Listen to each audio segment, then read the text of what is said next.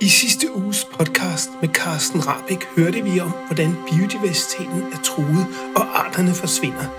Men hvis vi rent faktisk vælger at gøre noget ved det, hvad er det så for en natur, vi vil have?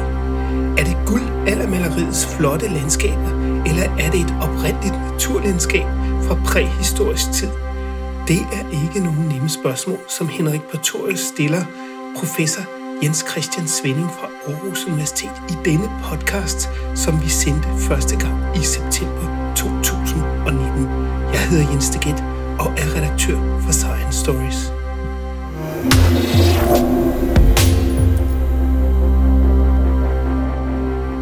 Hvordan passer vi bedst på naturen? Det er der ikke altid enighed om. Overordnet kan man måske sige, at det er en god idé at bevare naturområder uforstyrret. Men i praksis er det svært med snart 8 milliarder mennesker på kloden og galopperende klimaforandringer mørende på os. Desuden er meget store naturområder allerede ændret fundamentalt af mennesker gennem årtusinder. Skal vi så bevare dem, som de er i dag? Eller som de var for nylig? Eller måske som de var for et par hundrede år siden, inden industrialiseringen? Eller skal vi forsøge at genskabe noget af det, der var engang, før der overhovedet kom mennesker? Og skal det så ske ved, at vi udsætter eller bortskyder arter, eller pløjer og udplanter, eller afgræsser arealer, eller på anden måde regulerer arterne? Eller er det bedre simpelthen at holde fingrene væk og lade naturen passe sig selv? Jens Christian Svending, du er centerleder ved Aarhus Universitet, og du er faktisk en del af en international gruppe, som i overvis har slået på tromme for det, I kalder rewilding, tror jeg nok. At man grundlæggende lader naturen passe sig selv. Øh, måske lige fylder et par eller tre arter på, øh, som passer til breddegrad og klimasystem og så videre, og, den, og de vilde naturtyper, der hører hjemme der. Men ellers så er det bare hands-off. Jamen, det er rigtigt. Det, det som vi er, det, det, der har været vores idé, det er at prøve at være bedre til at tænke naturen som natur. Og så grundlæggende set handler det om at lade naturen passe sig selv, og kun blande sig der, hvor det er nødvendigt at rette noget op, som vi har skubbet så meget til, at det er svært ved at rette sig op selv. Og I kalder det rewilding, altså det er genforvildning af naturen, eller hvad? Ja, det kan man sige, fordi man skal jo huske, at hele den biologiske mangfoldighed, vi har i dag, den er udviklet og tilpasset til vild natur. Den er ikke udviklet og tilpasset til kulturnatur. Så på den måde, så giver det rigtig god mening at tænke i vild natur og vilde processer, hvis vi vil bevare den biologiske mangfoldighed. Og det, du mener med, at, at naturen, vi har i dag, eller de arter, vi har i dag, er udviklet til en naturtype, som var vild, og ikke som måske det, vi ser omkring os her. Vi er ved Eskelunden. Øh, hvad er det, vest for Aarhus eller et eller andet? Lige, inden for Ringgaden, tror jeg nok. Ja, det er rigtigt. Ja. Øh, hvad hedder det? Men, men det er arter, som arterne er tilpasset noget andet, end det vi egentlig øh, render rundt i dag. I har netop skrevet en artikel i Science, dig og dine kollegaer, der den internationale gruppe, øh, hvor I har sagt, så nu er vi klar, øh, nu ved vi, hvordan man gør, øh, skal vi ikke øh, bare gå i gang? Jamen det er rigtigt, det, er, det mener jeg også, at man kan roligt gå i gang. Øhm, man skal selvfølgelig altid holde øje med, hvad der sker og så videre, alle de ting, man laver, men vi kan roligt gå i gang. Det er ikke sådan, øh, det er ikke sådan meget risikabelt eller ubeskrevet terræn. Vi ved jo efterhånden øh, meget om naturen. Okay, men kan du ikke lige forklare så, hvad er det så? Altså, der er jo naturbeskyttelse i dag, ikke også? Hvordan synes du, øh, og synes I, at det går for, hvad kan man sige, den traditionelle naturbeskyttelse? Jamen, det går jo ikke særlig godt, hverken i, hverken i Danmark eller globalt. Det kan vi jo se, der, der, der er jo den her biodiversitetskrise, som jeg tror, de fleste har hørt om, og den gælder jo både globalt og i Danmark, øh, hvor rigtig mange arter er truet og går tilbage. Øhm, Først og fremmest så går det jo ikke godt, fordi vi er dårlige til at give plads til naturen. Så det allervigtigste, det er at give plads til naturen. Men så noget, som vi så er rigtig dårlige til i Danmark, det er selv de steder, hvor vi kalder det natur, så er vi dårlige til at lade det være natur. Så først og fremmest så skal vi give plads til naturen, men det vi så kalder natur, det skal vi også have, give lov til at være natur. Og det vil sige, det skal være vildt fortrinsvist. Mm-hmm. Så det er ikke nok, altså, men nu hører man for eksempel nu i valgkampen, at øh, i Danmark, der, bliver, der er mere skov nu, end der måske har været jeg ved ikke hvor mange årtier eller hundrede, øh, og at øh, der bliver plantet mere skov osv. Det er ikke nok at lave natur på den måde, efter din mening? Nej, fordi at langt hen ad vejen, så er det jo ikke engang natur. Langt det meste af den danske skov bliver jo drevet med produktionsformål som det dominerende. Øh, det er jo meget få procent af vores skovareal, som rent faktisk er, er urørt. Øhm, og det er en meget stor del af vores skovareal, som er primært målrettet mod produktion. og produ- vi har selvfølgelig brug for produktion i et vist omfang, men produktion, det sker næsten altid på bekostning af, af biodiversiteten af de vilde arter, og det gør det også i Danmark. Så en vigtig grund til, at vi har tabt arter i Danmark over de sidste 100 år, det er sådan set øh, effektiviseringen af skovbruget. Og dermed også vores pleje af naturen i virkeligheden. Altså, vi har, vi, vores naturpleje har, øh, er, er en af årsagerne til, at vi taber arter, mener du? Jamen, det kan det sagtens være. Altså, vi er jo gode til at kalde ting naturpleje, som i virkeligheden er, er en eller anden form for produktionsdrift i forhold til skovforvaltning, eller i forhold til landbrug, eller simulering af gamle produktionsformer. Nogle gange kan det godt være okay, men, men der er tit, at det, kommer, at det bliver produktionen, der kommer i højsædet, og så er det næsten altid arterne, der taber. Så det natur, vi går og kalder natur, dansk natur, det, som vi render rundt i, det er sådan noget, vi står lidt i nu her, som er sådan et, øh, et, et lidt forvildet område, kan man måske sige. Jeg tror, øh, inden vi startede optageren her, du sagde, det var en ældre losseplads eller sådan noget, som har fået lov at springe i skov i virkeligheden. Det er slet ikke natur i dine øjne. Men på mange måder synes jeg, at det her det er meget mere natur end så mange af vores øh, pæne skove, kan du sige. Fordi her, her er det netop fået lov at, at passe sig selv i lang tid. Det, meget af det er opbygget ved naturens egne processer, og der er egentlig kommet en utrolig mangfoldighed af habitater. Øhm, og, og hvad skal man sige, muligheder for arter. Det er jo et, ny, det er et nyt naturområde, det her, så det er ikke fordi, det vrimler med alle mulige sjældne arter, men jeg ser det faktisk som et område, der har, har meget potentiale, og mere potentiale end mange normalt drevne skove, for eksempel. Og de normalt drevne skove, hvad er det, de mangler? Jamen, de mangler, de mangler blandt andet lysåbne pletter i skoven, fordi lysåbne dele af skoven er en meget vigtig element i skoven. De mangler gamle træer, de mangler dødt ved, øh, de mangler, i, de mangler busklag, så de mangler rigtig mange ting sådan strukturelt og procesmæssigt. Så mangler de vand, og de mangler, de mangler store dyr som græsser og som ødelægger træerne og sådan noget. Ødelægger? Det er, for det rigtige natur skal der være noget, der ødelægger det? Jamen, det, øh, det, den, ene brød, den ene stød er den andens brød, og sådan er det også i naturen. Og, og, og, og, og døde træer giver lysninger. Skadede træer er, er meget ofte øh, gode habitater for masser af andre organismer, så det, at der bliver døde træer og skadede træer, det er meget fint uh, naturmæssigt uh, langt hen ad vejen. Mm, okay. Uh, vi har ifølge internationale konventioner, jeg kan ikke huske, hvad, hvad det er for en, uh, der er en eller anden, at det er en EU-konvention eller en FN-konvention, så har vi uh, lovet at have 17 procent naturområder i Danmark i 2020. Det er om et halvt år. Hvordan går det med det, synes du? Jamen, det går ikke særlig godt. Jeg tror nu godt nok, vi har rapporteret, at vi har det. Men jeg tror, at enhver, der, der ved noget om natur i Danmark, eller åbner øjnene, når man begiver sig rundt i danske landskab, kan godt se, at det har vi ikke. Ikke i betydningen af områder, som er prioriteret til natur, til biologisk mangfoldighed og naturlige processer. Det har vi slet ikke. Så det går det jo ikke særlig godt med, øh, selvom vi har lovet det. Det er faktisk en FN-konvention. Mm-hmm. Og det er kun Danmark, eller er det sådan internationalt i virkeligheden, at, hvad kan man sige, man politisk set vrider måske de her øh, definitioner lidt, efter man har skrevet konventionerne under, sådan så at man kan lave noget, det man kalder naturpleje, eller måske i virkeligheden noget skovdrift osv., og så blive ved med at kalde det natur? Ja, det tror jeg simpelthen, man gør mange steder, det, det tror jeg ikke, Danmark er, er unik, men jeg tror, vi er lidt gode til at overbevise os selv om, at den måde, vi plejer at gøre tingene på, den er rigtig god. Vi er verdensmester i natur og miljø, tror jeg, mange danskere tænker, og, og det er vi faktisk overhovedet ikke, hvis man kigger på tallene sådan mere objektivt. Ikke for sådan en biolog som dig i hvert fald? Nej. Godt. Hvad er så forskellen? Altså, hvad skulle der ske så, hvis nu man skulle rewilde det? Og hvad er, skal vi måske starte der i virkeligheden, hvad er Danmarks oprindelige natur i dine øjne? Og Danmarks oprindelige natur, det er jo et stort, det er et stort spørgsmål, du stiller mig der. Øhm, Men vild natur i Danmark, hvad ja. vil det være? Jamen vild natur, hvis det var, hvis det var den type natur, som hele vores biologiske mangfoldighed har udviklet, og som ville være her, hvis der ikke havde været mennesker, der overhovedet blandede sig. Altså Danmark uden mennesker? Danmark uden mennesker nogensinde.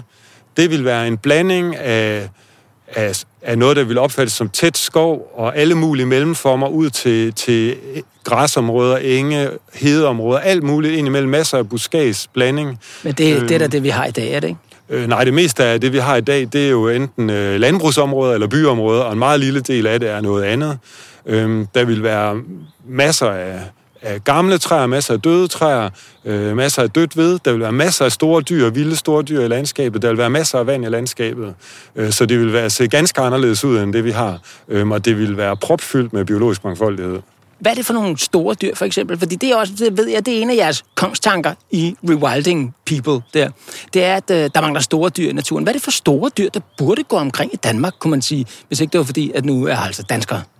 Jamen altså, det er, det er en stor, det er en, det er en bred vifte af store planteæder, som er det allervigtigste. Store rovdyr er også vigtige, men store planteæder, de er særdeles vigtige, fordi det er dem, der direkte påvirker øh, vegetationen, som jo er ligesom, hvad jeg kan sige, ryggraden i hele de terrestriske økosystemer, de landlige økosystemer. Hjorte og sådan noget, det har vi jo. Det har vi så, og det er også bedre nu på hjortesiden, end det var for eksempel for 50 eller 100 år siden. Øh, men det er sådan en amputeret del af vores, af vores, øh, af vores øh, store planteæder, vi har.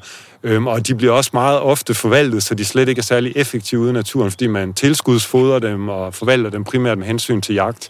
Men hjorten er fine, de hører til her. Vilde heste hører til her. Uokser, som er vilde okser, samme art som vores tamkvæg, hører til her. Øhm, bison hører til her. Øh, elstyr, som en ekstra stor hjort, hører til her. Øhm, og så er det jo de helt store, som vi helt har glemt også hører til i vores systemer. Det er, at hvis det var helt uden mennesker, så ville der også være elefanter og næsehorn her. Øhm, og de er forsvundet for så lang tid siden, at vi har glemt, at de også hører til her, og de har faktisk været en del af vores natur i millioner af år, og det er sådan en, det er nærmest, det er virkelig en underlig ny ting, at de ikke er her. Det, det er vi ikke opmærksom på, men set med resten af naturens øjne og vores andres arters øjne, så er det mærkeligt, at de ikke er her, kan man sige, fordi de er udviklet sammen med den, og nu mangler de. Hvad er det for elefanter for næste? Altså den mammutter, du tænker på? Ja, mammutter er bare en art. Vi har haft en, en, et, et kaleidoskop af skiftende arter over de her tidsrammer øh, fordi at det er jo at det er evolutionære tidsrammer, så, og løbende har vi næsten altid haft mere end en art elefant i Europa på en gang. Øh, de nyeste, vi har haft, er så uldhåret mammut, som var en græsæder, og som mest har levet i åbne områder. Ikke altid, hvor der var meget koldt, men i, men i sådan græspræget områder. Og så har vi haft det, man kalder den europæiske skovelefant, som var mere i de, i de sådan mere skovdominerede områder, men som ikke var sådan en strikt skovart. Den var meget bred i sin tolerance også. Som forsvandt på grund af mennesker? Sandsynligvis, fordi de her arter, de er forsvundet sammen med en kæmpe lang række af andre store øh, pattedyr inden for de sidste 50.000 år, i takt med, at mennesket har bredt sig ud. Og det er sådan unikt, at der har været den her frasortering af, af store dyr fra, fra naturen. Det er unikt over de sidste over 60 millioner år. Det er sket uanset klimaændringer og sådan noget, men det er meget korreleret med menneskers fremkomst og spredning rundt i verden. Men, øh, men, det, men, men mennesker har jo kun været her de sidste i Europa de sidste... Der har jo været mennesker i millioner år i hvert fald, neandertalerne osv., men det er måske ikke neandertalerne, du tænker på? Nej, her når jeg siger mennesker, så mener jeg, at det er moderne menneske i betydning af vores art, homo sapiens. Der er ikke den tilsvarende massive uddøen koblet til de tidligere menneskearter. Der har formodentlig været noget, man kan godt se nogle indikationer på, at der har været noget uddøen koblet til dem, men ikke i det her massive omfang. Det er virkelig en specialitet for vores art, og som har formodentlig at gøre med, at vi ligesom er den første menneskeart, som har opnået ja, den kap- enorme kapacitet, vi nu har. Altså, du tænker tankemæssigt eller våbenmæssigt? Jamen, tankerne kommer først. Så det er helt sikkert tankemæssigt, der har, det er det, der har givet os mulighederne. Ja, neandertaleren havde en større hjerne også. Er det ikke et problem for din hypotese? Jo, men det, det, så er vi over i human evolution. De havde, tydelig, de havde en større hjerne end os, men tydeligvis var de jo ikke så innovative som os. De havde jo meget mere øh, Øh, statisk udvikling, kan du sige, over den lange, lange tidsperiode, de eksisterede i forhold til, hvad der er sket siden det moderne menneske kom frem. Så der var et eller andet, de ikke kunne, og det er et eller andet, der var inde i deres hoveder. Det er der ikke nogen, der har fingeren på endnu. Men de banditter, som du og jeg, der har rendt rundt med spidsepinde og flitsbuer osv., vi har simpelthen kunne tage livet af alle de store dyr, mener I? Det mener jeg. Vi ved for det første, at vi var gode til at slå store dyr ihjel. Vi ved, at vi rigtig godt kunne lide dem. Vi kan se for eksempel... Altså spise dem? Ja, vi kan se, at øh, de, de vigtigste proteinkilder for de første moderne mennesker i Europa, det var mammutter og næsehorn og, og sekundært andre store, store planteædere. Øh, så de kunne rigtig godt lide at spise dem. Det ved vi også fra andre steder i verden, både fra Nordamerika, fra Sydamerika. De havde de allerstørste kæmpe dovendyr, de havde de allerstørste præmammutter, mastodonter og så videre. Vi ved, det kunne, man, det, kunne, det kunne de her første mennesker omkring i verden rigtig godt lide. The bigger the better. Ja, helt sikkert. Der er masser af mad, og sådan store bøffer, de smager godt. Ja, det gør de jo. Og samtidig så, vi tænker tit, at store dyr, de er enormt svære at slå ihjel måske og sådan noget, men det er de faktisk ikke. For det første, og derudover så skal man tænke, de er nemmere at finde i landskabet, ja, fordi de er store, men de laver jo også stier, som er til at finde og så videre. Øhm, og selvfølgelig er de farlige, men hvis du ved noget om de her dyr, så kan du, så kan du sagtens slå dem ihjel. Og det kan vi for eksempel se i dag, når vi arbejder, vi arbejder med, hvad skal man sige, med naturbeskyttelse nede i Masai Mara, som er Kenyas del af, af Serengeti, det her kæmpe store savanneområde. Det østlige Afrika. I det østlige Afrika. Og der er en del konflikter i forhold til elefanter som generer lokalbefolkningen ved at ødelægge deres marker og sådan noget. Og de elefanter, der bliver dræbt af det, de bliver dræbt med små spyd, virkelig små ting. Så er der selvfølgelig professionelle krybskytter, som dræber med store guns, men, men, men i de der almindelige konflikter, der bliver elefanterne slået ihjel med små bitte spyd, som på ingen måde er bedre, end hvad folk de havde der for flere tusind år siden. Det er bare noget, vi kan, vi mennesker. Øh, det moderne menneske rykkede ind i Europa for cirka 45.000 år siden, hvis jeg husker rigtigt. I Asien måske før 65.000 år siden osv. Australien også deromkring. Øh, det nordlige Amerika kommer vi så ned øh, og, og spreder os ned øh, sydpå i, øh, til Sydamerika for cirka 14.000, 13-14.000 år siden. Eller sådan, tror jeg, det er blandt andet det, Eske Villerslev øh, fra Københavns Universitet har været med til at, at finde ud af osv. Kan I simpelthen se, at der forsvinder de store dyr fra verden i de områder der? Og hvorfor forsvinder de ikke i Afrika? Og, eller i Asien heller? Det sydlige Asien i hvert fald. Jamen, der er to spørgsmål. Det er for det første, så passer den timing rigtig godt. Det er en af grundene til, at det er så overbevisende, at den her uddøgning, den virkelig er koblet til, til det moderne menneskes fremkomst. Så for eksempel i Nord- og Sydamerika, så sker den her massive uddøen meget sent ja, efter for 13-14.000 år siden og frem til, til en, en 10-8.000 år siden. Så meget sent. I Australien, der er den her uddøen koncentreret for mellem, for, for mellem 50 og, og 40.000 år siden, så meget tidligere. I Europa så starter det sådan for alvor øh, for en 20-30.000 år siden, og så, kan vi, så sker det sådan mere spredt ud, men det starter, det starter tydeligvis efter. Man kan sige, at neandertalerens uddøen i Europa er måske det første, den første casualty i det her.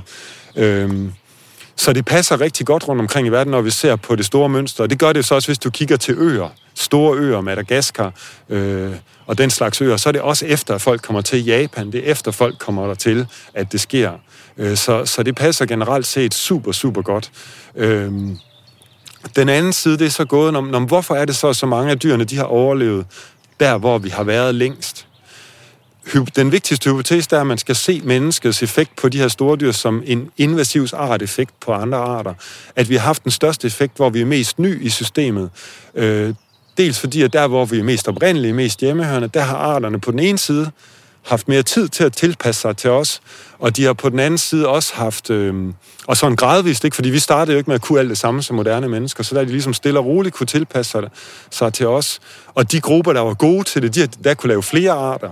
Øh, samtidig artsgrupper, der var, hvor det var fuldstændig umuligt for dem at tilpasse sig til mennesker, øh, de har kunne falde fra stille og roligt over flere millioner år efterhånden, som vi blev mere og mere mennesker. Mm-hmm. Og nu er Gøen rykket lidt tættere på os her, kan vi høre i baggrunden. Og det er altså ikke en kommentar til den her udsendelse, skulle jeg så sige. Men øh, jeg kan høre også, at det betyder også, at øh, en ting er, at øh, bøflerne øh, øh, mangler i, i det nordlige Amerika for eksempel, fordi dem skød vi jo væk, da, nu siger vi, amerikanerne øh, øh, skød dem væk efterhånden, som de øh, rykkede ind over prægen der, øh, og så videre. Øh, men der mangler også, øh, så ved jeg, at øh, noget af det, der uddøde der, det var sabeltand. Øh, de store øh, sabeltandede katte og så videre.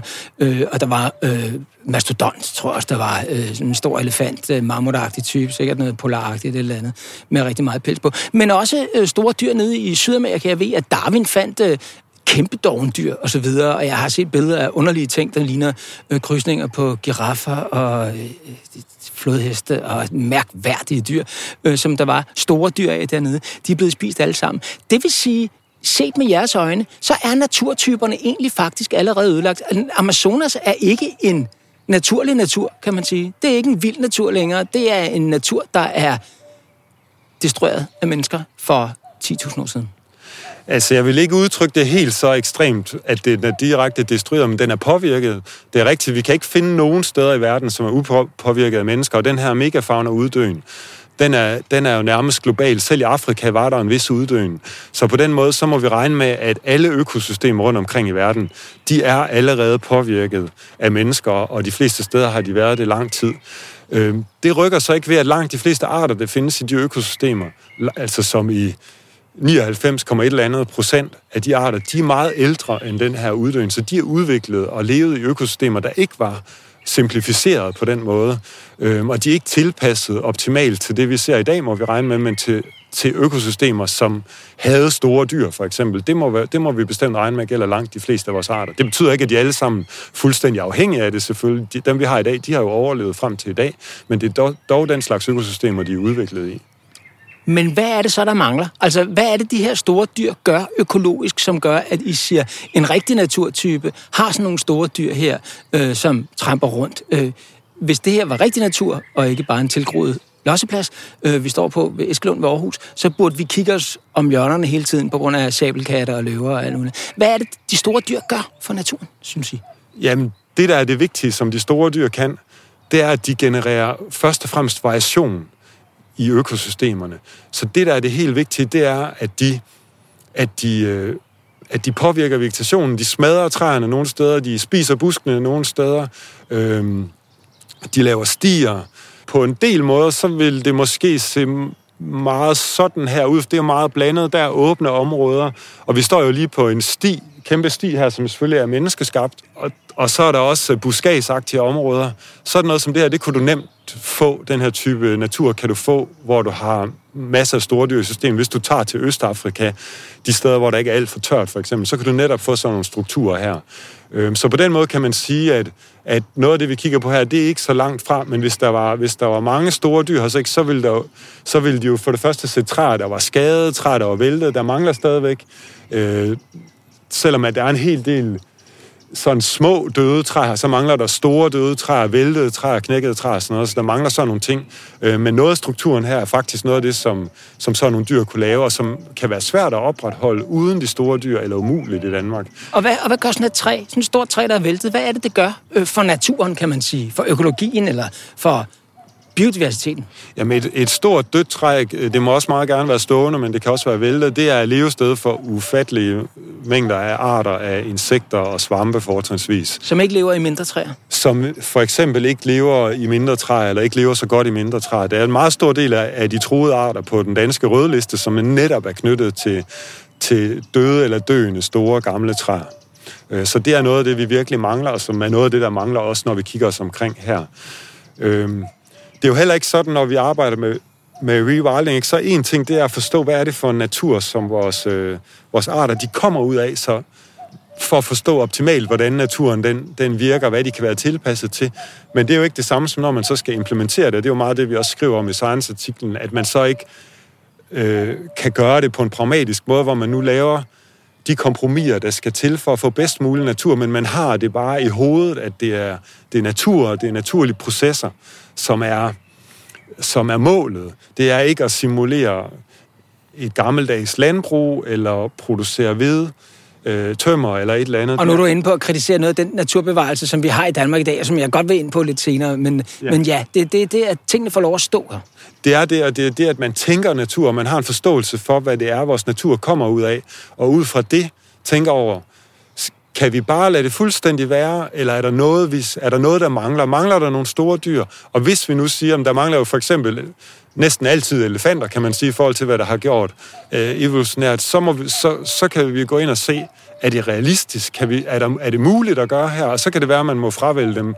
Ofte vil det jo være tilfældet, fordi det ikke er muligt at få igennem. Der er måske ikke plads nok, der er ikke villighed. Det skal uden for ringgaden. Der er, der, det skal uden for ringgaden, der er ikke samfundsmæssig villighed til det. Men det er jo ikke fordi, der ikke det ikke ville være godt med, med elefanter i vores natur her. Det er, det er fordi, man er nødt til at lave nogle kompromiser senere for at, for at få for at få tingene udført, kan man sige. Og det er også okay at tage det i to øh, etapper. Og i den sidste ende, så skal vi jo, så lever vi jo demokrati, og jeg går ind for, at vi gennemfører de ting, som vi kan blive enige om. Ja.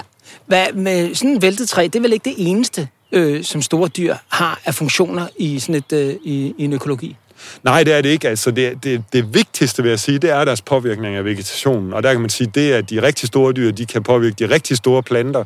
Det er vigtigt i det, men det er også selvfølgelig deres øh, græsning på, på mindre på mindre planter. Ikke? Hvis de går og græsser ude, øh, hvis, du, hvis, du, hvis de går og græsser ude på en eng, så i naturen, så vil du få områder, som er hårdt græsset af, af dyr, der kan lide det, og andre områder, som er mere, mindre hårdt græsset, fordi at, at der er kommet nogle planter, de ikke så godt kan lide, og så videre. Så der kommer sådan nogle, der kommer også et patchwork derude. Øh, men udover det, så er de selvfølgelig vigtige ved deres øh, evne til at sprede andre organismer. Der er en sammenhæng mellem kropsstørrelse og mobilitet, og hvor store arealer man sådan bruger på daglig basis.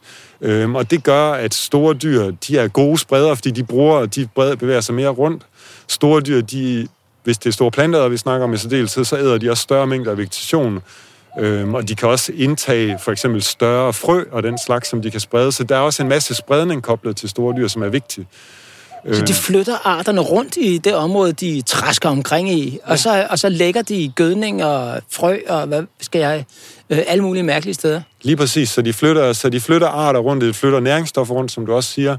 Øhm, derudover så er de jo også, så kan man sige, de store dyr, de op, deres kroppe er også habitat for andre ting, så det, at de opbygger sig selv, det giver også øh, livsmuligheder for andre, både når de er levende, parasitter, øh, dyr, der, lever sammen, der spiller positivt sammen med dem, men også når de dør. Alle de dyr, der lever, på, der lever af ådsler, og selvfølgelig også alle de dyr, der lever på møg. Det, er, så der er en masse, masse andre organismer af dyr og svampe og så videre, som også øh, er afhængige af de store dyr faktisk på den måde. Vi savner elefantloppen. Ja, for eksempel. Så der er masser... Der, der, det selvfølgelig blive sjovt. Ja, det, men, det, og det, vi ved jo ikke rigtigt... Så de ting, der er sådan fuldstændig unikt afhængige af elefanter i europæisk natur, de er jo gone. De er jo væk, helt sikkert. Øh, så, så, så for elefanter tilbage, der vil vi mere få de generalistiske effekter, de kan have. Øh, men der er masser af, af troede arter i europæisk natur, som er knyttet til gødning fra, fra store dyr i den størrelse, som vi nu har tilbage. Øhm, okser, heste og, øh, og så videre, som er knyttet til, til ådsler. Det er jo ikke så mange år siden, at man genopdagede, hvad man troede var verdens, øh, på det tidspunkt i hvert fald, eneste identificerede uddøde flue, som man så genopdagede nede i Spanien. Der var kun nogle få fund af den fra Mellem-Europa fra 1800-tallet. Øh, og så genopdagede man den i Spanien. Og den er jo meget, øh, den er jo meget øh, hvad skal man sige, sigende tilpasset til at leve på ådsler fra gamle, gamle ådsler fra store planteædere og hjorte og den slags. Og dem har vi bare ikke ret mange af i vores landskab, fordi vi er meget dårlige til at tillade ådsler i, i det meget hygiejniske danske landskab, og også mange de fleste andre steder i Vesteuropa. Og det er rigtig dårligt for, for en stor del af den biologiske mangfoldighed også. Men det, I skriver i jeres science-artikel også, det er også, det er også sådan noget som, at øh, områder skal have lov at blive oversvømmet helt naturligt igen. Øh, der bor folk rundt omkring. Og endnu værre måske, øh, I går ind for skovbrand. Jamen, det er rigtigt. Både øh, oversvømmelser og et hele taget, hvad skal man sige, naturlig hydrologi, som man siger, naturlige vandforhold, øh, og skovbrænde, de, de altså har en positiv rolle at spille ude i naturen, også i forhold til, at, altså det er naturlige faktorer, som også har været i vores økosystemer, og i de her evolutionære tidsrammer, som masser af arter er knyttet til, og som under normale forhold kan generere variation i naturen, som er altså i miljøforholdene, som er det, der giver, hvad skal man sige, nicherum til masser af arter. Så på den måde de er også vigtige på, på, på samme, hvad skal man sige, niveau, men komplementært til de store dyr. Øhm, og i alle de her tilfælde, ikke, så er det klart, at de her naturlige processer, der er jo en grund til, at vi har kontrolleret dem øh, i vores landskab. Det er, fordi de kan være besværlige. Ja, det må man sige. Altså oversvømmelse og ildbrand, det er besværligt. Det er nemlig besværligt, og det er store dyr også, der kommer ud på marken og æder og, og så videre. Så det vi siger, det er jo ikke, at hele verden skal laves til vild natur, og vi skal leve som øh, stammefolk igen. Men det er, at vi skal give plads til vild natur, og vi skal tænke, vi skal, vi er, og, og man kan sige så dels et overskudssamfund øh, som det danske, eller som i Vesteuropa, så, så skal vi virkelig tænke i at give plads til naturen, og så, så, må vi, så har vi selvfølgelig andre områder, vi skal bruge til landbrug, vi har områder, vi skal bruge til at bo, og der er ikke nogen, og selvfølgelig skal vi, skal vi håndtere øh, at folk de ikke får vand i kælderen så vidt muligt, øh, men samtidig så skal vi også være gode til at, at, at, at, at frigive areal til naturen. I hvert fald så er det strengt, strengt nødvendigt, hvis vi vil, øh, hvis vi vil undgå, at den her biodiversitetskrise øh, bliver den her omtalte 6. masseuddøen. Fordi at, som, det, som man gør i dag, den måde, man bevarer natur på i dag, og det er det, vi skal ind på om lidt, så, øh, så går det ikke. Det er det, øh, der fremgår af alle tallene, øh, at øh, så går det bare tilbage. Hvad er det, vi skal lige høre først inden, som jeres metode gør for naturen, som er så meget bedre end det, man ellers gør? Hvad er det for noget? Er det en større robusthed, en større mangfoldighed? Hvad er det, man hvad er det, man får med ved at lade naturen passe sig selv på den her måde og udnytte, hvad kan man sige, de egne mekanismer, der er i. For eksempel, at hvis der rendte elstyr rundt her, hvor vi står. Jamen, det er først og fremmest et større kapacitet for biologisk mangfoldighed. Det er, det er grundideen i det. Øhm, ved, at, ved at genetablere ved at give naturen spillerum med sine egne processer, genetablere de faktorer, de processer, som er blevet hæmmet af os, så vidt man nu kan, fremme naturens kapacitet for, for at opretholde biodiversitet selv. Det er, det er hovedideen.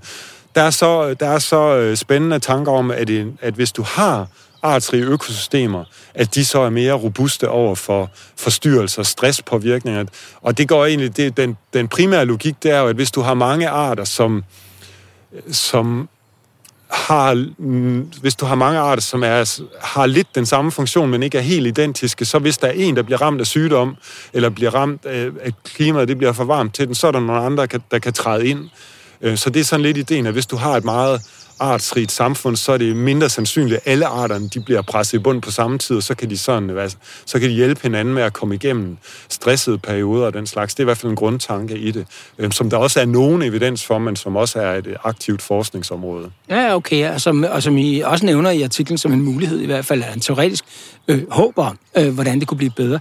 Der er noget med her, at, at du mener ikke, at natur nødvendigvis er noget, øh, noget noget statisk. Altså, øh, som der er i dag med naturpleje, så prøver man jo tit for eksempel at, at holde nogle områder græsset. Altså en del af den måde, vi laver naturpleje på, det er for eksempel at sætte øh, kvæg ud et eller andet sted, øh, og så går de og græsser lidt, og så hjælper man nogle arter, nogle bestemte planter, der gror mellem græsset, og en masse insekter, som måske, som man synes hører med til det danske landskab, og viben, og hvad ved jeg, og storken måske også, øh, selvom det måske ikke går så godt med at hjælpe den. Øh. Men altså, men det mener du ikke. En natur, det, skal, det er noget, der ændrer sig hele tiden. Hvis vi kom her om 100 år, skulle det se anderledes ud. Ja, sådan er naturen. Altså, der, der er ikke noget, hvis vi, hvis vi interesserer os for, hvordan øh, virkelig natur virker, både hvor vi bedst muligt kan se det i dag, og hvis vi kigger på de data, vi har fra fortidens økosystemer, ja, så kan vi se, at naturen den er meget dynamisk, og der sker ændringer løbende på alle mulige tidsskalaer. Øh, så det er, det er naturligt, at tingene de ændrer sig løbende. Når det er sagt, så, så er det selvfølgelig det, det er klart, at når vi, når, vi har, når vi har meget lidt natur i vores samfund, meget lidt plads til vores natur, øh, så, har vi, så har vi bestande af nogle arter, som der er en, der er en bestand et eller andet sted, som er meget sårbar osv., og så kan det godt give mening som en nødløsning i en overgang og, og gøre en indsats for at bevare de her truede arter, truede økosystemer. Men det er jo men det er ikke en, det er for det første ikke særlig naturligt, sådan principielt set kan man sige, men det er også virkelig en nødløsning. Det er jo ikke sådan noget, at man kan tænke, at så vil de arter, der er presset på den måde, at de, dem vil vi kunne bevare på den måde, øh, i hundredvis af år. Det er en nødløsning for at sørge for, at de ikke uddør her og nu. Og så skal vi tænke i, hvordan vi kan få lavet mere plads og få lavet de processer, som har, som har gjort, at de her arter kunne leve. Fordi alle de her arter har jo klaret sig selv før i tiden. Så, så den måde, man gør det i dag på, hvor man langt hen ad vejen forsøger at bevare nogle naturtyper, det er i virkeligheden slet ikke særlig naturligt at bevare en naturtype. I virkeligheden, så skal man lade naturtyper gå til, og nye opstå, og det hele stå og, og veksle. Det kun, kan kun være en nødløsning, sådan som vi gør det. Men det er den officielle måde, vi gør det på, er det ikke? Jo, det er det. Øh, men jeg ser det virkelig som nødløsning, og det er helt sikkert ikke særlig naturligt. Det kan man sætte to streger under. Øh, der er jo jeg tror, der er flere grunde til det. En grund, det er, forvaltningsmæssigt, så er det jo meget nemmere at sige, her skal være det, der skal være det, og så sørger vi for, at det bliver ved med at være sådan der, vi kan tjekke, at det er, er er sådan der, og det er sådan på det, det andet sted. Og nu er det Naturstyrelsen og sådan noget, vi snakker om. Deres ja. måde at forvalte dansk natur på. Det er det selvfølgelig, øhm, og det er også sådan i et vist omfang, at vores øh, lovgivning på national og EU-plan er lavet. Nogle gange tror jeg, at vi gør det mere, end vi egentlig er bundet til af lovgivning. Nogle gange er vi gode til og gøre det mere statisk, end vi egentlig er nødt til. Øhm, øhm, men det er, det er sådan, så der er sådan, at der, der, der man kan sige, der, der har været nogle tanker, som er røget ind i lovgivningen, som handler om at holde styr på tingene og sørge for, at man ikke, ikke bare giver los til at ødelægge tingene selvfølgelig. Øhm, og så er der også... Øh, så, og så er det selvfølgelig det, at hvis det så er besluttet, så er der også nogen, der kan blive man er nødt til at gøre det, som reglerne nu er, ikke? det er der også i det. Men så tror jeg også, der er det i det, at vi er gode til at snyde os selv om, hvordan naturens dynamik er at tænke, at det er stabilt og harmoni og sådan noget. Det er jo sådan nogle ord, som, rigtig, som er ligesom indgroet i vores tanker omkring naturen, men som ikke er særlig velunderbygget, hvis vi går ud og kigger sådan naturvidenskabeligt på, hvordan naturen virker. Øhm, og som jeg tror på den ene side kommer ud af, af nogle, øh, hvad skal man sige, nogle filosofiske, ideologiske tanker omkring øh, natur og måske religiøse tanker. øh, og er, det det, er det de gamle romantiske tanker tilbage? Øh, det danske landskab og engen og heden og alt det, vi har hørt om? Jamen, det er det der. Det er jo ikke kun i Danmark, at man har haft de her tanker om øh, natur som harmoni og balance og, og stabilitet. Men det er i virkeligheden kulturlandskaber i virkeligheden, fordi det er rester efter landbrug, der er mislykket, eller det er områder, der har været græsset meget hårdt osv. Øh, og mens jeg lige, øh, der, du har en larve, der kravler rundt, den kravler rundt det kan godt, vi ikke laver fjernsyn. Den kravler rundt i kanten af din trøje op ved halsen, og den er deroppe på skulderen, ja, og du kan sikkert identificere den. Nu, gør du, nu er du flink ved den. Jeg prøver. Du prøver, ja, fordi den... øh, Ja, det er et eller andet. Nå, øh, den, den, har, den har bidt sig fast i sin trøje. Ja. Sådan, øh, vi slapper af med naturen. Øh, ja, så hvad hedder det? Så det er, det er i virkeligheden kulturlandskab og meget af det, vi prøver at bevare. Det er det i høj grad. Jeg kan, jeg kan huske øh, for, for år tilbage, der, der, der beskæftigede jeg mig med en meget interessant sag, som illustrerer det. Og det var, det var omkring et egekrat, et bestemt egekrat, hvor der var meget debat om, hvordan, hvordan det skulle forvaltes. Så i det tilfælde, der havde man så tilfældigvis øh, pollendata fra området, hvor man kunne rekonstruere, hvordan, hvordan det havde udviklet sig over de sidste øh, godt og vel tusind år. Øhm, og der kunne man se, at det, det der egekrat, som man for, forsøgte at bevare som det her faktisk artsfattige med hensyn til træer, egekrat, at det var faktisk udviklet fra en mere artsrig blandet skov via en episode af overudnyttelse og en episode af regeneration af ege derefter. Så det havde ikke en dybere historik end den her ene, ene episode af overudnyttelse, plus øh, nogle egetræer, der kom igen bagefter. Og så prøvede man at fastholde det billede. Og det er sådan i virkeligheden ret meget, at den her danske natur er, fordi at, og det kan vi se, fordi der går ikke elefanter og næshår rundt omkring os øh, her. Jamen, det er det. Øhm, og der er selvfølgelig også, øh, der er selvfølgelig også, man skal også huske at tænke på, at der er også, øh, der er også en grund, som er, at den menneskelige tidsskala, den er ikke øh, særlig godt alignet til naturens tidsskala og tit, så vi lever kort. Og, og vi, vi er tilbøjelige til at tænke, at tingene de skal være, som, som vi nu kan huske, at de har været på en eller anden tidsskala af 10 år, eller måske tilbage til vores barndom, hvis vi tænker rigtig langt tilbage. Øhm, men naturens dynamikker, de foregår jo ofte på langt større skala. Altså noget, vi tænker som noget, der altid har været der, det har måske kun været der i 50 år. Men for os, så vil det føles, som om det altid har været der. Så vi er gode til at snyde os selv omkring, at naturen er meget mere stabil, end, øh, end den egentlig er. Og nu mener I, at øh, det må være på tide at lave et skifte i den her måde at lave naturpleje, også herhjemme. Nu har vi jo et helt, øh, hvad kan man sige, oh, skal man sige, man er grimt over et byråkrati af biologer, der øh, sidder og forvalter dansk natur måske, og plejer den, og har jobs, og øh, har, gør, som de altid har gjort osv. Øh, mærker I noget modstand, når I kommer med de her former for idéer, hvor I siger dybest set, at øh, kan I så lade det være? Slip. Jamen, det gør vi selvfølgelig, og, og det kan jeg også sagtens øh, have, have stor respekt for i virkeligheden. Altså, at folk, de... For det første, så er der folk, der sidder... Jamen, man er ligesom opdraget med den øh, arbejdskultur og professionelle kultur, man nu er, og den træning, man nu har fået i, i sin tankegang. Øhm, og der er alle mulige praktiske og lovmæssige besværligheder i forhold til nogle af de ting, vi foreslår. Øh, Så jeg forstår sagtens, at der, kan, at der kan være modstand mod det. Jeg oplever nu faktisk også, at der er meget medvind i virkeligheden. At folk de kan godt se logikken i det, selvom at de også godt øh, kan se nogle hovedpiner i forhold til alle mulige regler, vi har, og, og, og folk de skal overbevise sig om, at det er en god idé. Men jeg synes egentlig, vi oplever, at det bliver meget vel modtaget generelt set i virkeligheden.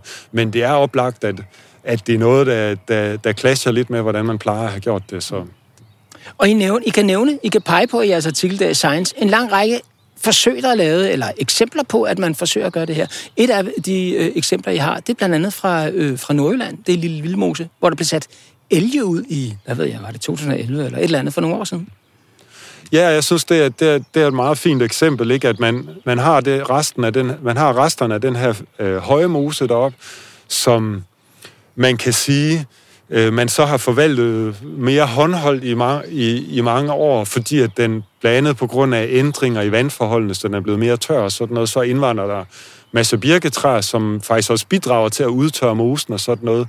Og så på et eller andet tidspunkt, så er der så nogen, der har fået den gode idé, kan vi ikke få det her system til at virke mere naturligt, i stedet for, at det skal forvaltes med maskiner og, og så videre. Men hvad har sat den ændring i gang deroppe? Øh, altså siden det er blevet mere tør. Er det fordi, vi begyndte at grave og dræne osv.? Ja, lige præcis. Ikke? Det er jo fordi, øh, det er jo fordi man har, har gravet tørv, man har drænet for at kunne dyrke kartofler og alt muligt andet omkring der. Ikke? Så, så området det er blevet enormt påvirket, og det er jo kun en rest af, af området, der er tilbage. Og når man så forlader det, så rykker der så birke ind og gør det værre. Lige præcis. Men det er, jo, er det ikke bare forvildning?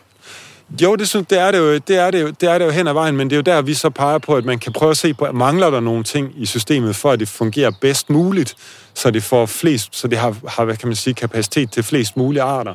Og der kan man jo sige, at hvis du, hvis du i, i sådan et system mangler de store vilde planteædere, som passer til den økosystemtype der, så giver du så træerne en, hvad skal man sige, unaturlig overhånd, så træerne de kan ende med at blive alt dominerende, og så på den måde presse de mere lyskrævende og mere i vist omfang fugtighedskrævende arter ud.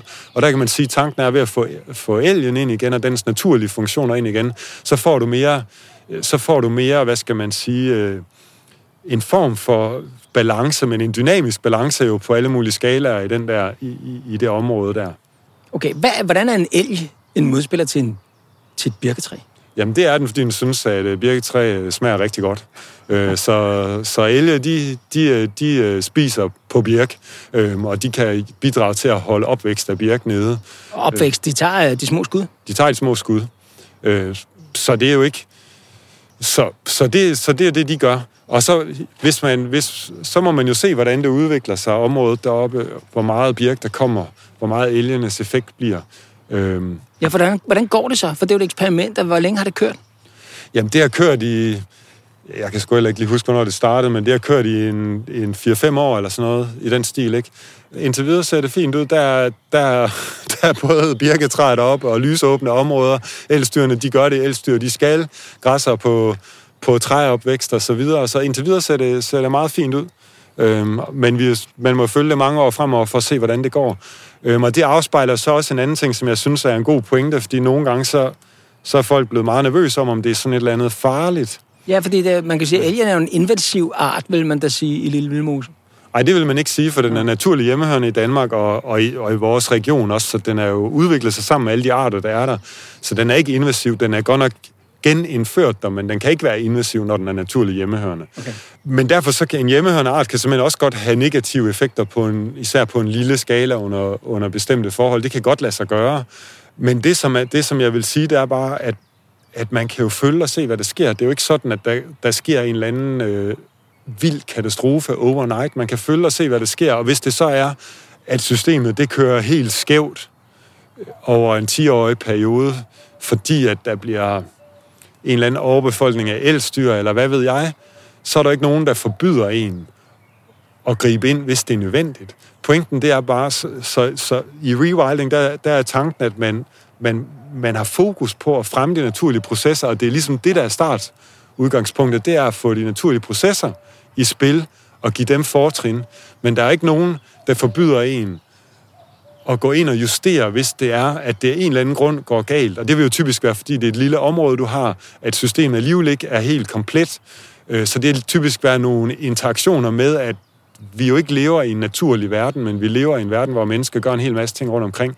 Og så er der ikke nogen, der forbyder en at gå ind og justere, men, det, men ideen det er, at i stedet for, at man har den her kontinuerlige pleje, hvor man lægger et eller andet relativt højt niveau, og ofte faktisk optimeret i forhold til noget andet, kødproduktion, honningproduktion eller et eller andet andet, at man så kun gør det, hvor det er nødvendigt. Mm-hmm. Okay, så det er ikke sådan forvildning for det. Det, er ikke, det skal ikke bare være vild natur, men det, det skal bare forvildes lidt. Altså, det, I, I vil bare pille, I vil bare skubbe til det, eller mere, end I vil have rigtig vild natur? Nej, vi vil gerne have så vild natur, som man overhovedet kan. Nå, okay. det, det, er helt sikkert, øh, det er helt sikkert min personlige holdning til det. Og det er jo også det, hvor jo, jo tættere det kan komme på at virke som de økosystemer, som vores art er udviklet i, jo bedre må vi overordnet forvente, at det vil være for en biologisk mangfoldighed. Så det er arbejdshypotesen. Så jo tættere vi kan komme på det, jo bedre.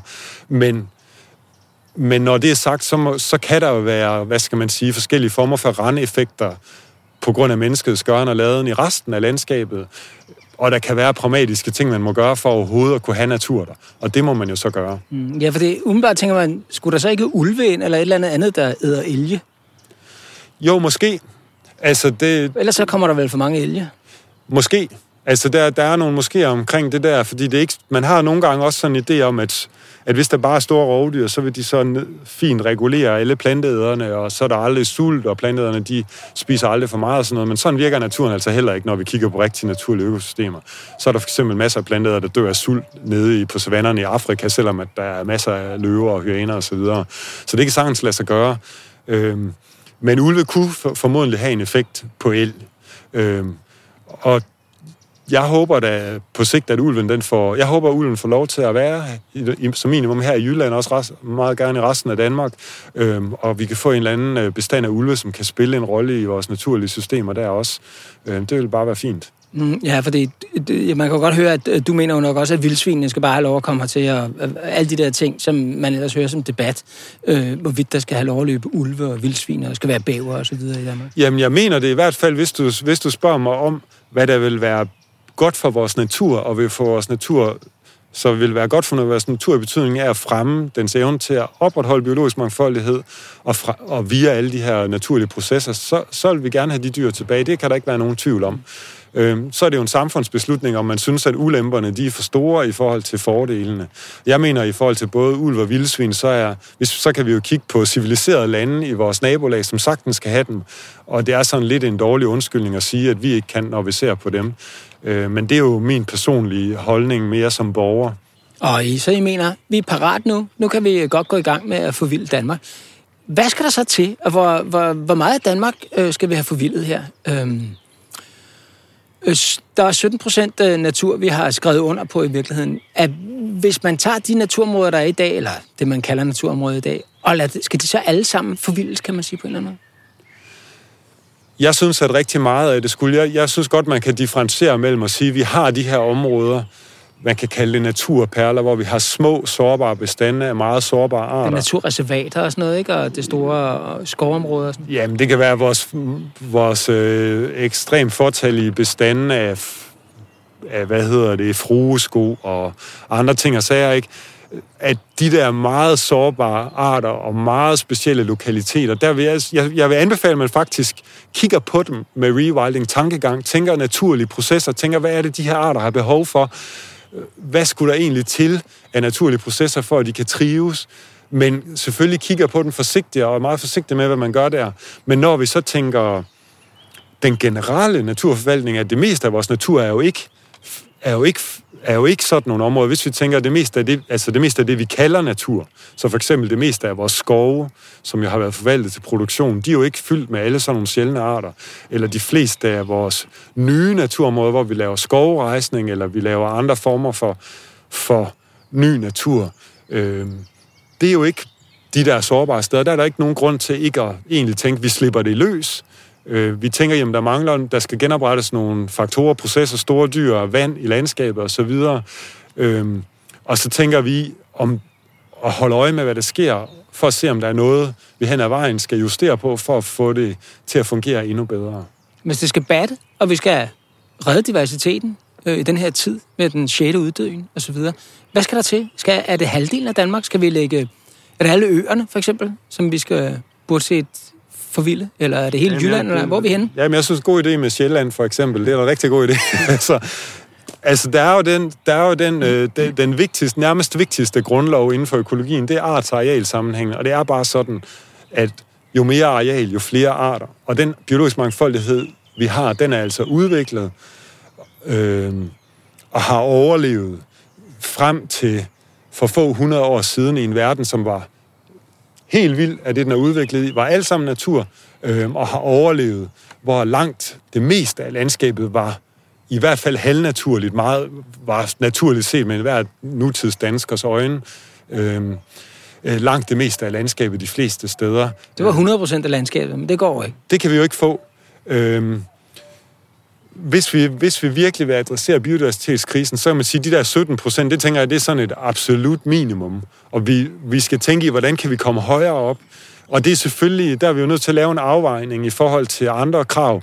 Og det betyder også, at vi formodentlig vil miste noget artsrigdom øh, på den store sigt. Men jo længere vi kan presse det opad, jo bedre. Øhm, og det er slet ikke nok at blive nede på nogle få procent af landareal, som nu, hvor det rent faktisk er natur, der fuldstændig prioriteres. Der skal vi langt længere op. 50 øhm, procent? Jamen, det er jo det, som E.O. Wilson, den berømte amerikanske øh, biolog, og ham, der fandt på begrebet biodiversitet, han argumenterer for, at vi skal. Det er de 50 procent.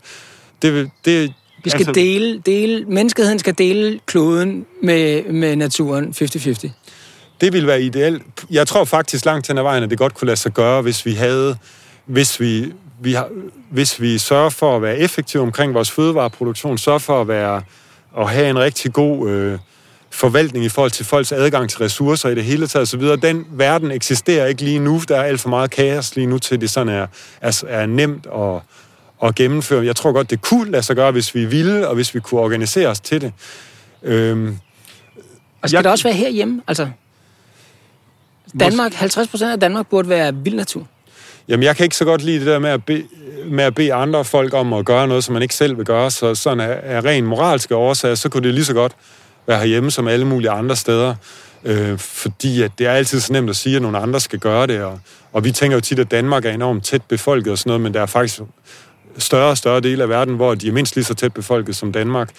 Øhm, jeg tænker bare, at man er nødt til at være pragmatisk omkring det, så man kunne have det som et mål, at vi vil gerne nå så tæt til det, som vi overhovedet kan, og så tænke ind i, hvordan kan vi få natur ind alle mulige steder, og som, som minimum starte med at tænke natur alle de steder, hvor vi kunne gøre det gratis, kan man sige. Så der er masser af forvaltning af grønne arealer i vores byområder, langs med vejene, øh, marginal jord, som får tilskud til dyrkning, øh, uden det reelt, rationelt set giver mening, hvis det ikke var for tilskuden og så videre, som vi kunne tage ud af produktion. Så der er, der er en masse områder, hvor vi kunne tage dem ud af produktion og prioritere til natur, øh, uden at det grundlæggende set ville have en omkostning øh, i re, reelt set. Øh, og så, må, så, så når man kommer, når, hvis man er så færdig med det, man kunne kalde de der lavthængende frugter, så er det så, man må gå ind og se på, hvor meget mere kan vi så give, hvor det rent faktisk koster noget. Ja, for store dyr skal vel have større sammenhængende områder. Det er jo ikke nok med lidt krat og lidt hegn. Nå, nu er store dyr jo tit øh, faktisk nogle af de nemmeste med at gøre. Vi synes, store dyr er besværlige, så det er os, der nogle gange... Vi vil typisk gerne have, at de bliver inde i naturområderne, men store dyr, de kan godt selv finde ud af at gå fra det ene naturområde til det andet, og de kan også godt spise, hvad der er på vejen og så videre. Så store dyr, vi kan jo se, at vi får ulve til Danmark, hvor de jo så desværre forsvinder øh, sådan lidt løbende, men ulvene, de kommer fint til Danmark. Vildsvin, de indvandrer over grænsen i stor stil, hvis det er... Øh, og masser af andre store dyr i Europa spreder sig fint. Det er faktisk noget af den, i Europa er det noget af den natur, der har det bedst, kan man sige, af arterne. Det er de store dyr.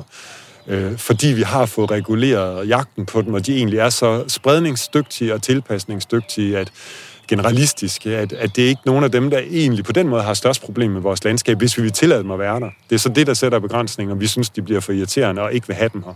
Øh, og der har vi jo nogen, nogen danskere har en meget lav tolerance tærskel i forhold til det. Mm. Øhm, og, og hvis det er det, så, så kan vi også hurtigt udrydde dem igen. Mm. Og jeg tænker, at vi er nødt til at have sådan en uh, nuanceret, fleksibel tilgang hvis der skal være plads til i særdeleshed de her store, besværlige dyr i vores fremtidige verden, hvor der er masser af mennesker de fleste steder. Ja, 12,5 milliarder eller sådan noget, tror jeg jeg så her, øh, regner man med, inden det vender, måske om 100 år, øh, befolkningstilvæksten på jorden osv. Øh, men nogle af de her store dyr, de er jo, far, altså ulve tager jo for, for eksempel, eller de, du, du kalder det bare, at de laver lidt ballade, eller nu ved jeg ikke, hvad det er, de laver ulykker, eller hvad de gør. Men, men de kan jo også, ulve kan vel også være farlige for mennesker, som sådan. Elefanter kan i hvert fald, ja. øh, hvis man skal bede andre lande om at have elefanter osv. Mange af de her store dyr, de er, ikke, de er slet ikke ufarlige over for mennesker. Jeg kan huske, det overraskede mig en gang at få at vide, at chimpanser faktisk, at det er et problem at bo i nærheden af, af chimpans, skove med chimpanser, fordi chimpansers yndlingsføde, det er primater. Ja. Så hvad hedder det? Så de tager sgu småbørn, der kommer for tæt ind til skovbrynet og sådan nogle ting, øh, og flår dem ind i skoven og æder dem. Øh, altså det er jo... Det, tror du, folk er parat til det her, at dele verden med, de her, øh, med den her vilde, den, den forvildede natur? Altså, øh, det, den første gang, der er en eller anden ulv, der snupper en baby i en barnvogn, er slaget så ikke tabt? Det vil i hvert fald være meget problematisk. Jeg tror, jeg vil også sige, at jeg vil være mere bekymret for at bo i nærheden af en chimpanseflok end en, et, et ulvepar. Helt sikkert. De er helt sikkert farligere, for eksempel. Øhm, jeg tænker, man, hvis man taler om det her sort og hvidt, så, er, så bliver konklusionen, at der er ikke plads til store vilde dyr i vores verden. Så mister vi dem, fordi at de, er, de fleste store vilde dyr er farlige. Man, altså i Danmark, så bliver der jo sådan regelmæssigt slået nogen ihjel af køer som lige bliver lidt vilde en gang imellem. Øhm, så alle store dyr, som er tunge, stærke, de kan være farlige. Hvis vi har nul tolerance, så er der ikke plads til dem i vores verden nogen steder. Så det er også det spørgsmål, der altid skal stille sig, når man siger, hvad der kan være i Danmark eller ej. Er det, er det den konklusion, man vil drage? Det lyder lidt som, vil vi have natur? Vil vi have rigtig natur, så bliver vi også nødt til at finde os, at den kan være farlig. Det tænker jeg. men jeg tænker også, at, man, at, det, at hvis det skal kunne lade sig gøre, så er man nødt til at, at tænke i det, øh, hvad skal man sige, i grader. Og, og sige, der er nogle steder, hvor naturen den må få lov at være særlig farlig. Øh, der er andre steder, hvor det er lidt mindre risici, vi vil acceptere. Så det, at det er gradienter i forhold til, hvor mange folk der er, øh, hvem det er, der har valgt at bosætte sig, hvad er det for nogle grunde, der er til, at man har valgt at bosætte sig der, og så videre. Øh, så man er nødt til at gøre det gradueret, men, ja, men vi er nødt til at holde vores generelle tolerance over for nogle af de her ting, hvis det skal kunne lade sig gøre. Og det gælder, ja, det gælder, for, det gælder for, de, for de store dyr, men det gælder også for sådan noget som gamle træer, hvor vi jo i Danmark har et begreb omkring risikotræer, der gør, at man er meget tilbøjelig til at fælde gamle træer lige når de begynder at blive gode for biodiversiteten, fordi man er bange for, at de falder ned og rammer nogen. Og der tænker jeg også, der er vi også nødt til at være virkelig skarpe på, at det her er det her ud til en stor befærdet vej? Ja, så okay. Hvis det er inde i skoven, så må det høre med til det, at du går en skovtur, at der kan også vælte træ. For et 300 år gammelt træ ud. Jamen, altså, nu har jeg jo så arbejdet i flere år i Amazonas. Der var ikke nogen, der havde luet risikotræer, vel? Øh, man må kigge sig lidt for. Man må lade være med, man, man kan lade være med at gå ud i skoven, når det stormer og regner. Øh, det er lidt færden på. Det er også lidt at tage, tage ansvar for eget liv.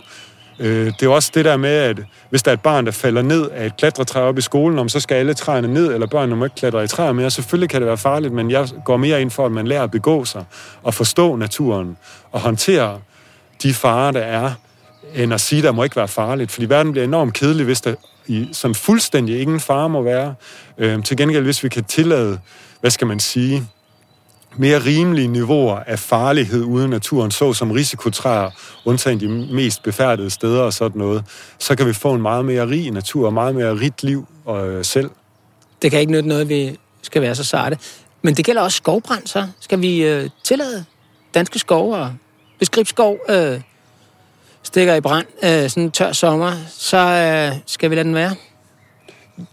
Langt hen ad vejen, ja det er selvfølgelig, det har de samme udfordringer, som det, det kan have med de store dyr, at hvis vi har meget lille plads, så kan der blive nogle konflikter, ikke? At det rammer noget sårbar natur, som bare ikke har plads nok til, at det...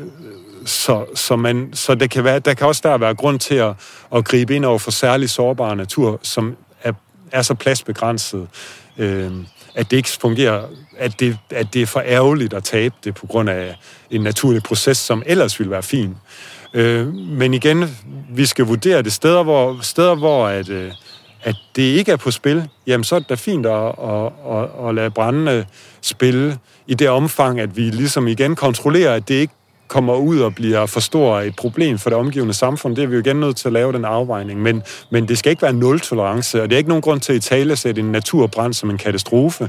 Brænde er fint ude i naturen. Øh, de, de genererer variation.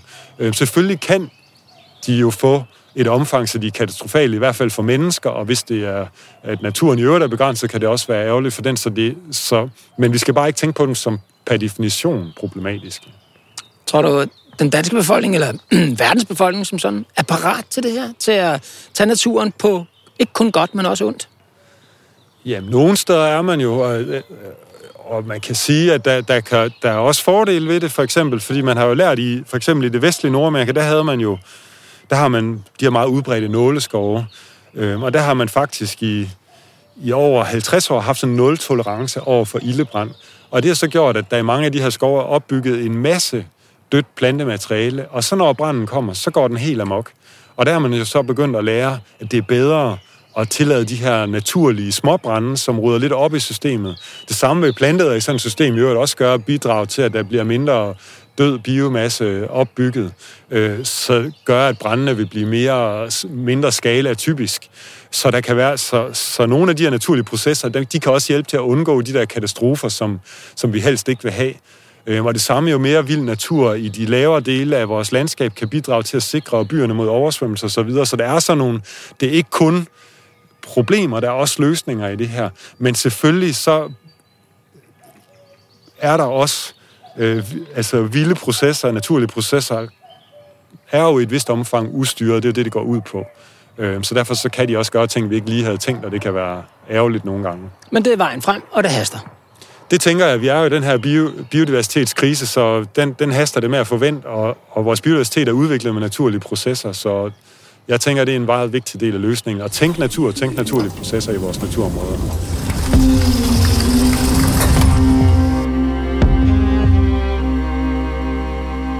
Hvis du holder af historier om videnskab, kan du finde Science Stories hjemmeside på www.sciencestories.dk. Vi er på sociale medier som Facebook, Instagram, LinkedIn og Twitter.